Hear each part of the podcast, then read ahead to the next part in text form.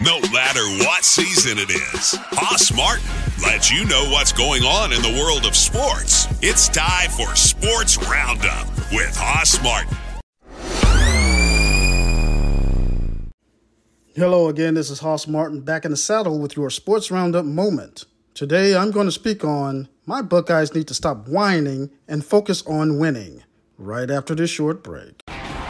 Watch your live local NBA games on the Bally Sports app all season long. Just sign in with your TV provider or subscribe directly through the app so you don't miss a moment. Of your favorite teams, up close, in your hand, or in your living room, with more ways to watch than ever before.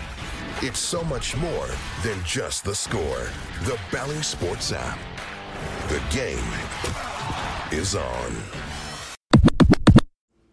Welcome back.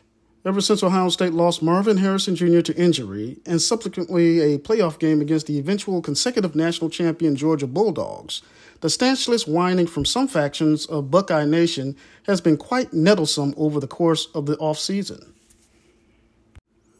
Hopefully, the football team is focused this fall on hitting in the way that the late Deacon Jones once said When I hit and put my back into it, that's going to provide that shot that's going to put the intimidating fear of God in that opponent. When you do not have the best overall talent in your own conference, much less college football, Ohio State may have to rely on being in better condition and fierce hitters. As a child, I was not a fan of Coach Woody Hayes, but I did respect his near religious fervor regarding tackling. Nevertheless, the Buckeyes must commit their focus to winning instead of whining.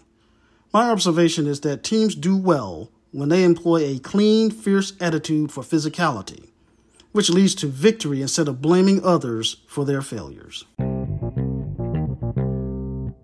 Thanks for joining us at Chris Marsh Studios in Atlanta. While I may not be allowed to go back to Ohio, until we meet again next time, this is Hoss Martin saying, Let's get it, let's go.